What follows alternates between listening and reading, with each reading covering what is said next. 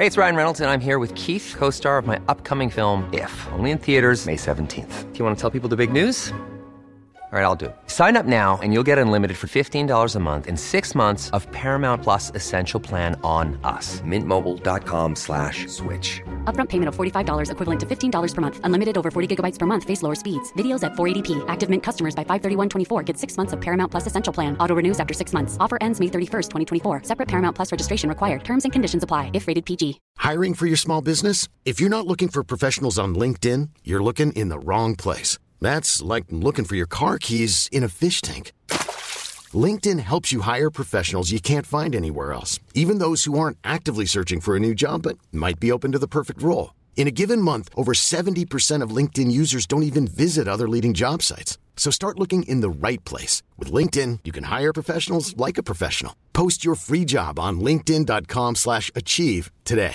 There's never been a faster or easier way to start your weight loss journey than with PlushCare. PlushCare accepts most insurance plans and gives you online access to board-certified physicians who can prescribe FDA-approved weight loss medications like Wegovy and Zepbound for those who qualify. Take charge of your health and speak with a board-certified physician about a weight loss plan that's right for you. Get started today at PlushCare.com/weight loss. That's PlushCare.com/weight loss. PlushCare.com/weight loss. Jag måste härifrån. Paniken pulserar genom mina ådror och jag försöker desperat hitta någonstans och söka skydd. De andra ligger kvar där uppe på berget. Jag vet inte vad som hände. Jag stirrar ner på mina händer. Varför är de täckta av blod?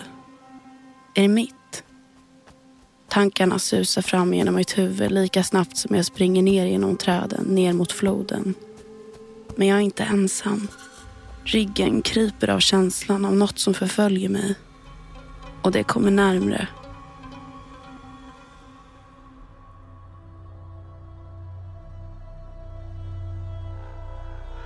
Välkommen till Oförklarliga fenomen. Ett program där jag, Evelina Johanna och jag, Filippa Frisell, tar med dig på berättelser om mystiska, märkliga och obehagliga saker som hänt folk över hela världen. Saker som inte alltid går att förklara. I det här avsnittet ska vi prata om Khamar Daban-incidenten. En minst sagt märklig händelse i ett ensligt ryskt bergspass. Men innan vi drar igång med dagens berättelse vill vi bara tipsa om en grej. Om du vill höra avsnitten helt utan reklam så hittar du oss på Patreon. Och där heter vi Oförklarliga fenomen. Där får du även tillgång till alla bonusavsnitt och kan lyssna ända tidigare än alla andra. Ett av mina favoritavsnitt som vi har gjort någonsin är Diatlovpasset. Hela det caset är så sjukt. Om ni inte har lyssnat på det avsnittet än av någon anledning, gör det direkt efter det här. Och om ni har lyssnat på det och som mig tyckte om det, kommer ni också älska det här. För precis som Diatlov innehåller dagens avsnitt olösta mysterier, försvinnanden och galet spännande teorier.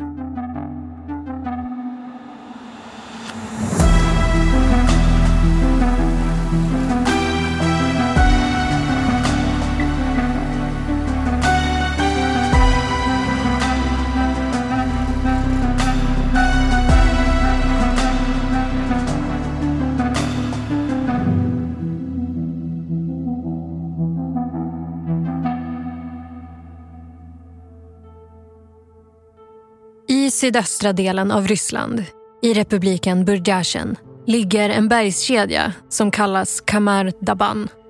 Bergskedjans majestätiska toppar sträcker sig mot himlen, omgärdade av färgsprakande skogar och kristallklara sjöar. Luften är fylld av dofterna från tallar och vildblommor, och djurens sång dansar bland träden. Helt enkelt ett paradis för naturälskare. Men en skugga hänger över idyllen. För så länge någon kan minnas har det ryktats om varelser som gömmer sig i bergen. Berättelserna sträcker sig från skugglika vålnader till besökare från andra världar. Den lokala urbefolkningen vet bättre än att ge sig in i berget. Men i takt med att fler människor flyttat till området har också fler och fler velat utforska bergen och störa det som vilar där.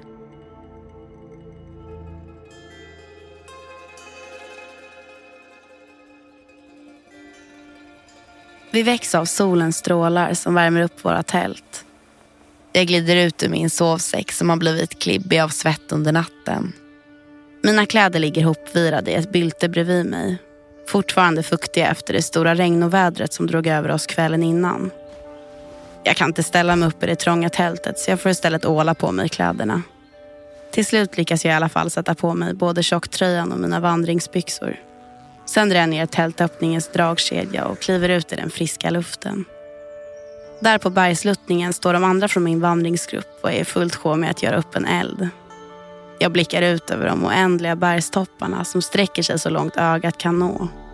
Det finns få stunder som får mig att känna mig så levande som när jag är högt uppe bland bergen med flera mil till närmsta by. När det bara är jag och mina kunskaper om vildmarken som avgör mitt öde. Vår ledare under bergsvandringen, Ludmilla, berättar att vi ska fortsätta nedstigningen för berget idag. Om vi håller oss till schemat kommer vi att möta upp hennes dotter Natalia och hennes vandringsgrupp på eftermiddagen. Vi lyssnar noga när Ludmilla förklarar vilken väg vi ska ta. I ögonvrån ser jag hur framförallt Sasha, Ludmillas favorit, nickar frenetiskt till allt hon säger. Egentligen är han väl alla andra i gruppens favorit också. Med sina 23 år är han äldre än de flesta av oss och påpekar ofta för mig att jag bara är ett barn, fast jag nyss har fyllt 17. Trots att han knappt pratar med mig så kan jag inte sluta tycka om honom. Sasha är både lång och snygg med sitt mörka, rufsiga hår och bruna glittrande ögon. Jag börjar lyssna allt mindre på vad Ludmilla pratar om och fastnar istället med blicken på Sashas ansikte. Men han märker inte ens av mig. Valja.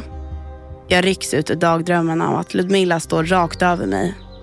Jag möter hennes barska ansiktsuttryck och försöker le lite urskuldande. Jag vet inte var du tog vägen, men vi ska börja gå ner nu. Packa ihop dina saker, fortsätter hon.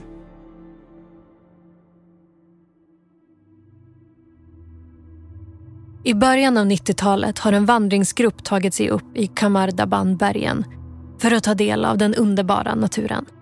Gruppen består av 43-åriga Ludmilla Korovina, vida känd som en enastående vandringsledare, och hennes 6 elever, alla mellan 15 och 24 år gamla.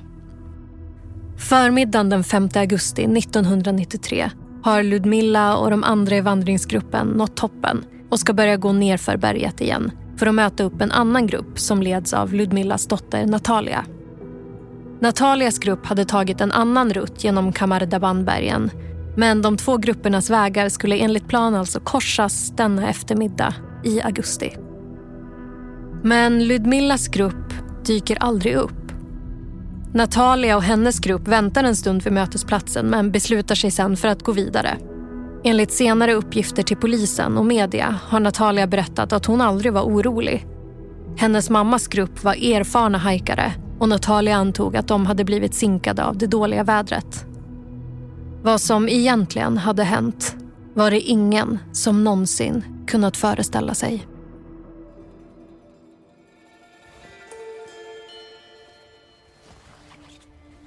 Jag lyckas få ner allting i min ryggsäck som nästan är lika stor som jag. De andra i gruppen har hunnit gå en bit och jag är ensam kvar på bergsluttningen. Jag vill inte halka efter och skynda mig att springa efter. Men precis när jag tar första steget far en kall kår längs min ryggrad. Jag vänder mig om. Det känns som att någon är där. Först ser jag inget. Men ovanför mig, högt uppe vid bergstoppen, tycker jag mig se skuggan av något som skyndar sig ner för berget, rakt mot oss. Sen, lika snabbt som den dök upp, är den borta. Jag försöker skaka av mig känslan. När man är ensam i vildmarken spelar en sinnen ofta spratt. Men det är något som gör att den inte riktigt vill lämna min kropp. Kylan dröjer sig kvar i ryggraden och nästan tvingar mig framåt. Snabbt joggar jag ikapp de andra. När jag kommer fram ser jag att Sashas skor är genomblöta.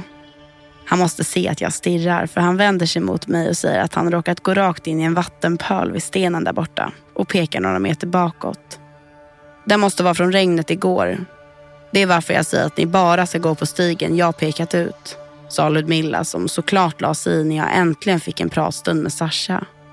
Nu kommer du ha skavsår innan dagen är över, fortsätter hon. Vi vandrar vidare i tystnad en stund innan idyllen slits sönder av ett plötsligt, fruktansvärt ljud. Det är Sasha som från ingenstans börjat skrika rakt ut, högre än någon annan jag hört. Hans ögon är uppspärrade och ansiktet har blivit rött och tillvridet av pumpande blodådror och rädsla. Han klår mot sin hals som om han måste få ut något därifrån. Som om han vill riva sönder något som är i vägen.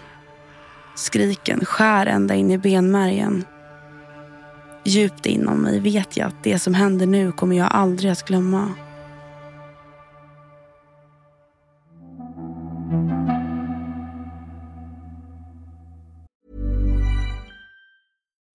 Would you like to look 5 years younger? In a clinical study, people that had volume added with Juvederm Voluma XC in the cheeks perceived themselves as looking 5 years younger at 6 months after treatment. Look younger, feel like you. Add volume for lift and contour in the cheeks with Juvederm Voluma XC. Reverse signs of aging by adding volume to smooth laugh lines with Juvederm Vollure XC. For important safety information and to find a licensed specialist, visit Juvederm.com. That's Juvederm.com. Not for people with severe allergic reactions, allergies to lidocaine, or the proteins used in Juvederm. Common side effects include injection site redness, swelling, pain, tenderness, firmness, lumps, bumps, bruising, discoloration, or itching. There's a risk of unintentional injection into a blood vessel, which can cause vision abnormalities, blindness, stroke, temporary scabs, or scarring. Talk to a licensed specialist to find out if it's right for you.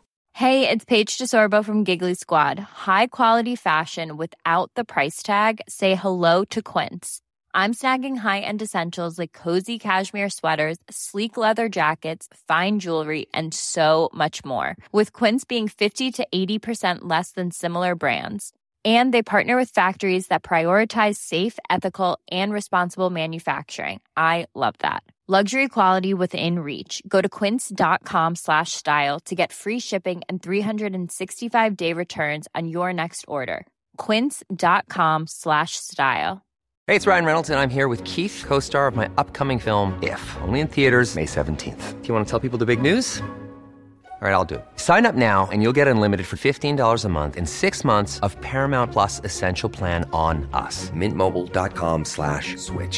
Upfront payment of $45 equivalent to $15 per month. Unlimited over 40 gigabytes per month. Face lower speeds. Videos at 480p. Active Mint customers by 5/31/24 get 6 months of Paramount Plus Essential Plan. Auto renews after 6 months. Offer ends May 31st, 2024. Separate Paramount Plus registration required. Terms and conditions apply if rated PG.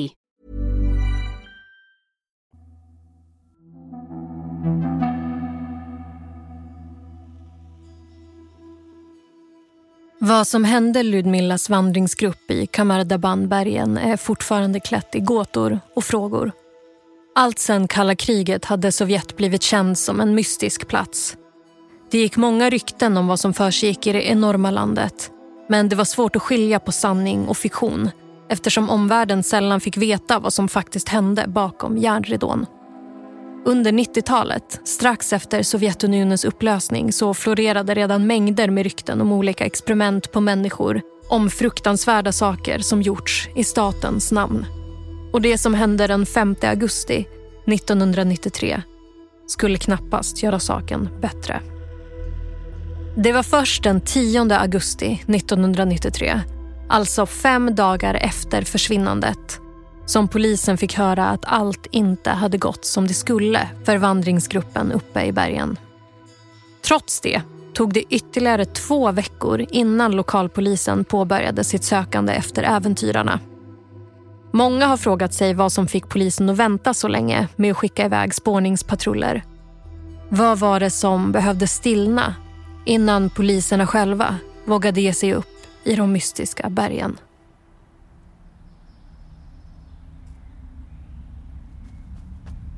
Ludmilla springer allt vad hon kan fram till Sasha.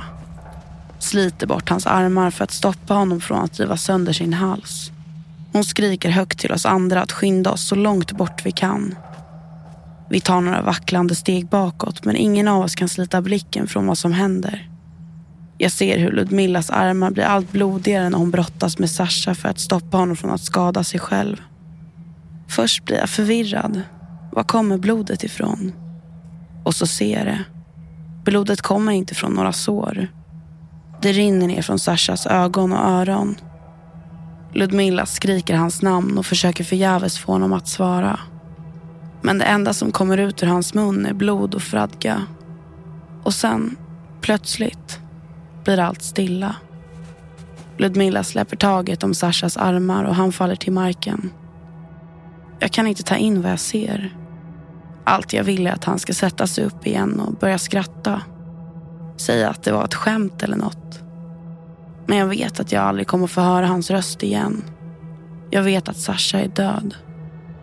Vi står alla helt stilla, omringade av de sydsibiriska bergen. Det enda som hörs är vinden som viner fram genom tallarna och aspträden. Plötsligt stelnar kroppen till.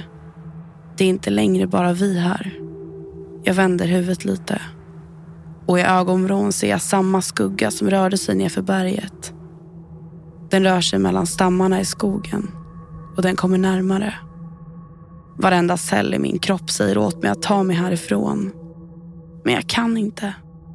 Jag stirrar på Ludmilla som sitter på knä framför Sashas kropp. Jag ser hur hon för handen mot ansiktet för att torka bort sina tårar. Men när hon för ner handen igen så är den helt röd. Först ser hon bara förvirrad ut, men sen hör jag det igen. Samma isande skrik som nyss kom från Sasha. Och precis som Sasha börjar Ludmilla också slita med händerna mot sin hals. 3 andra från gruppen, Tatjana, Timur och Victoria, springer fram för att hjälpa henne. Själv står jag fast frusen i marken. Försöker förstå vad det är som händer. Innan de andra i gruppen hunnit de få meter som är mellan Ludmilla och oss, så tar hon sig om bröstet och faller sedan ner över Sashas kropp. Jag förstår att Ludmilla också är död.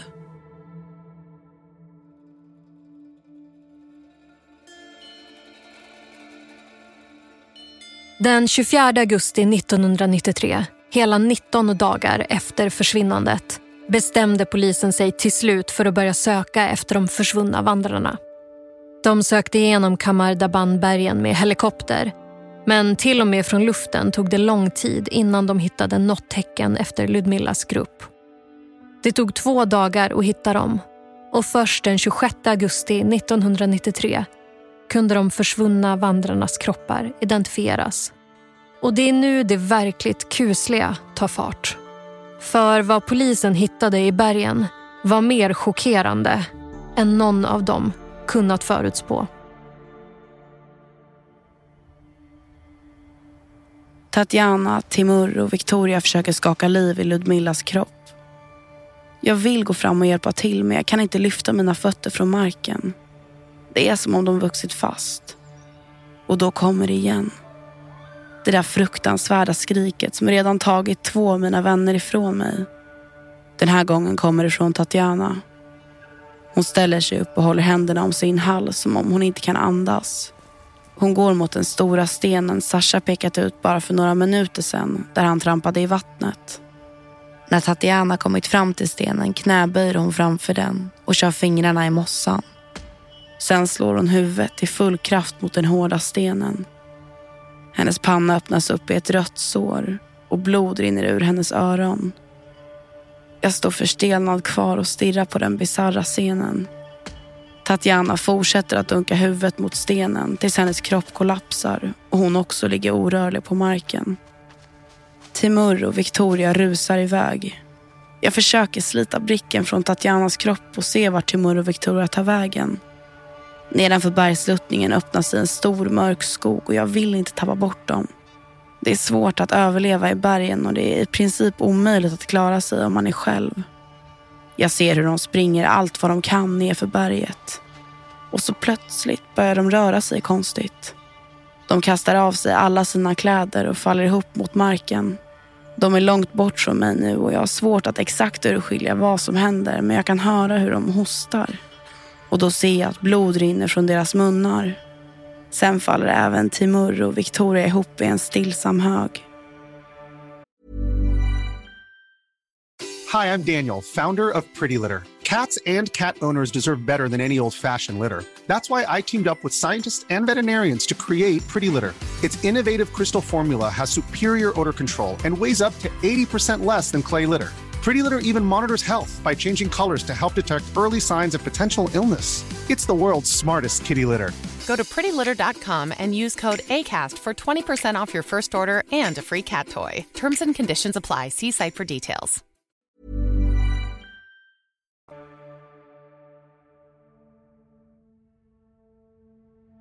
När kropparna väl hade hittats utfördes obduktioner för att ta reda på vad som hade hänt.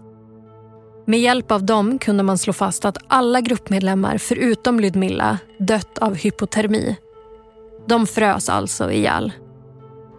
Ludmilla däremot dog av en hjärtattack. Men det var inte allt läkarna upptäckte. Alla vandrarna hade dessutom en påtaglig brist på protein. En brist som var så allvarlig att läkarna konstaterade att de hade svultit innan de frös till döds. Men de otäcka fynden stannar inte där.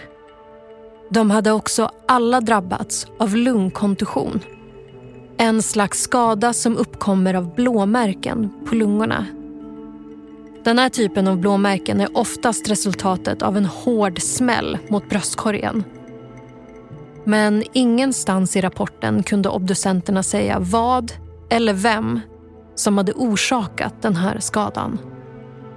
En möjlig förklaring till vad som hände finns i den sydsibiriska folktron. Där berättas det om att Khamar Daban-bergen rymmer en vålnad som ger sig på dem som vandrar i de ensliga bergen. Vålnaden tar människors kroppar i besittning och får dem att dö på de mest fasansfulla sätt. Historien om vålnaden har fått lokalbefolkningen att behandla berget med respekt och inte besökare utan anledning.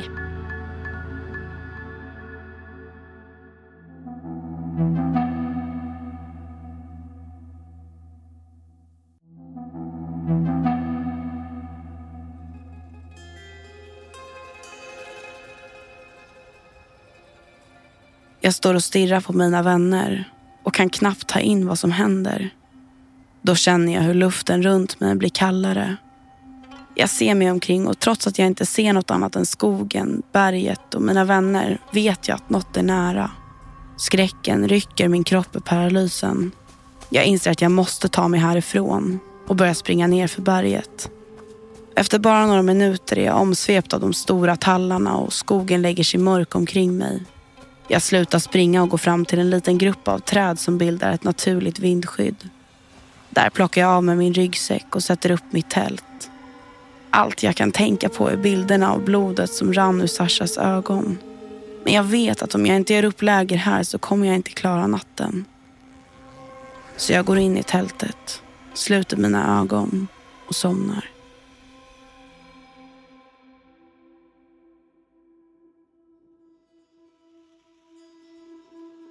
Efter att polisen fann vandringsgruppen tog det inte lång tid innan ryktena om vad som hade hänt började spridas. Många av de boende i lokalområdet var säkra på att det var vålnaden i berget som varit framme och försökte få polisen att varna folk från att fortsätta besöka Khamar Daban-bergen. Men det var få som ville lyssna. Förutom lokalbefolkningens varningar finns det nämligen många andra mer vetenskapliga teorier om vad som kan ha hänt med vandringsgruppen. Den kanske främsta teorin är att gruppen blivit utsatt för kemiska vapen som fanns kvar från Sovjettiden.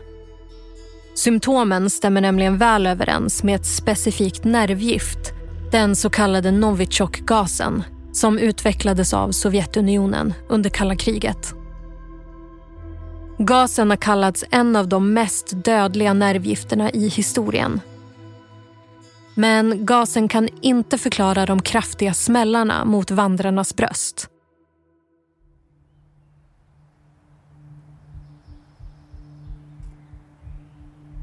Solens strålar har knappt hunnit leta sig ner genom trädkronorna och ner till marken innan jag packat ihop tältet igen och gjort mig redo att ta mig härifrån. Sakta började jag vandra upp för berget igen. När jag gick igenom packningen under natten insåg jag att det saknades både mat och första hjälpen. Om jag ska ta mig härifrån levande vet jag att jag behöver hämta det som saknas uppe bland de andra. När jag kommer fram till bergsluttningen går jag fram till Sasha, Ludmilla och mina andra kamrater. Jag ropar deras namn och skakar förtvivlat om dem, men de ligger bara stilla. Så märker jag något konstigt. Har de inte rört sig? Det är knappt så att det syns, men det verkar som att de försökt kravla sig bort eller något. Men jag hinner inte undersöka innan det händer igen. Kylan kommer tillbaka och håren reser sig över hela kroppen. Skogen förvandlas från en lugn kuliss till en hotfull mur som döljer något fruktansvärt. Jag kan inte stanna kvar här. Jag tittar mig ständigt över axeln medan jag plockar provianten ur mina vänners packning och ger mig av så snabbt jag bara kan. Hela tiden ilar kroppen av känslan att vara betraktad. När jag kommit en bit nerför sluttningen kan jag inte motstå att vända mig om en sista gång. Det är då jag ser den. Den har lämnat skogen nu och står där mitt på krönet. En smal, pulserande skugga som tittar på mig utan ögon. På ett ögonblick är den borta igen och jag vet att jag inte kan stanna igen. I dagar följer jag kraftledningarna nerför berget. Det är en svårare väg, men mitt enda sätt att ta mig ner för berget utan att behöva gå ensam genom skogen. Min enda chans att ta mig ur det här levande.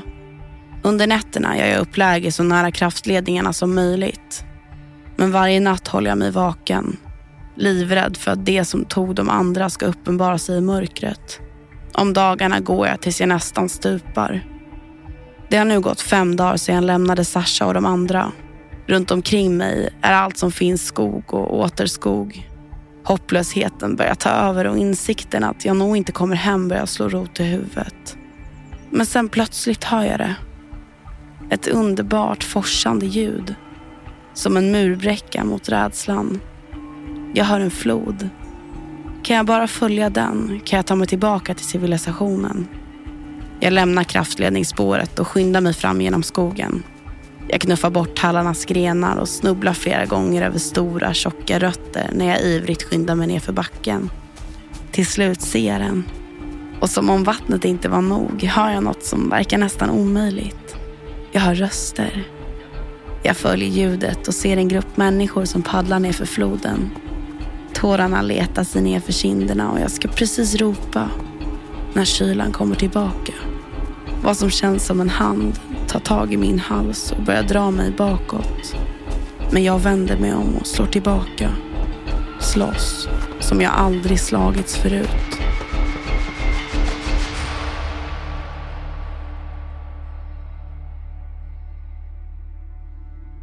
Som om händelsen i bergspasset inte redan var mystisk nog skulle ännu en brutal detalj läggas till.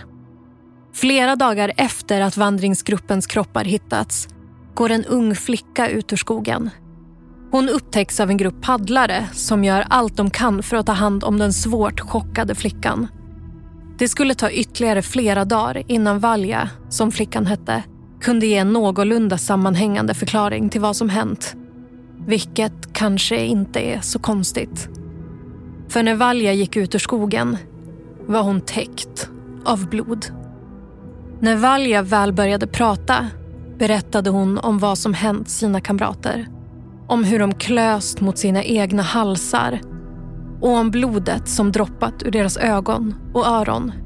Hur hon sen vandrat ensam genom skogen i dagar. Hennes vittnesmål är den enda beskrivningen av vad som hände. Men det finns de som tvivlar på att den stämmer. Att vad hon än upplevde var så pass traumatiskt att hon vävt in mystiska element för att kunna hantera vad som hänt. Men det förblir spekulationer. Vad som egentligen hände med vandringsgruppen i Khamar Daban är det bara Valja som vet.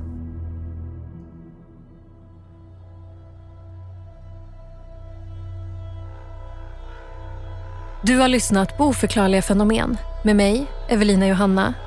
Och mig, Filippa Frisell. Glöm inte att följa oss på TikTok där ni kan se bilder från Khamar Daban. Har ni idéer på fler oförklarliga fenomen? Lämna en kommentar eller skriv till oss på TikTok eller Instagram. Båda hittar ni om ni söker på @oförklarligafenomen.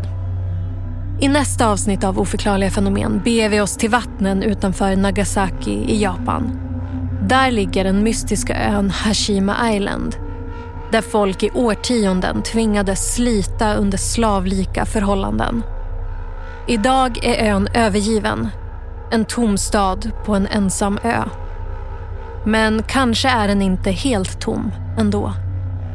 För folk säger sig ha sett mystiska ljus skina i de övergivna fönstren. Manuset i det här avsnittet är skrivet av Viktor Hedvall. Redaktör Alex Häger. Originalmusik Adam Bejstam. Huvudtema Oskar Wendel. Ljuddesign Adam Renström. Exekutiv producent Daniel Murberg. Oförklarliga fenomen görs av oss på podcastbolaget Acast.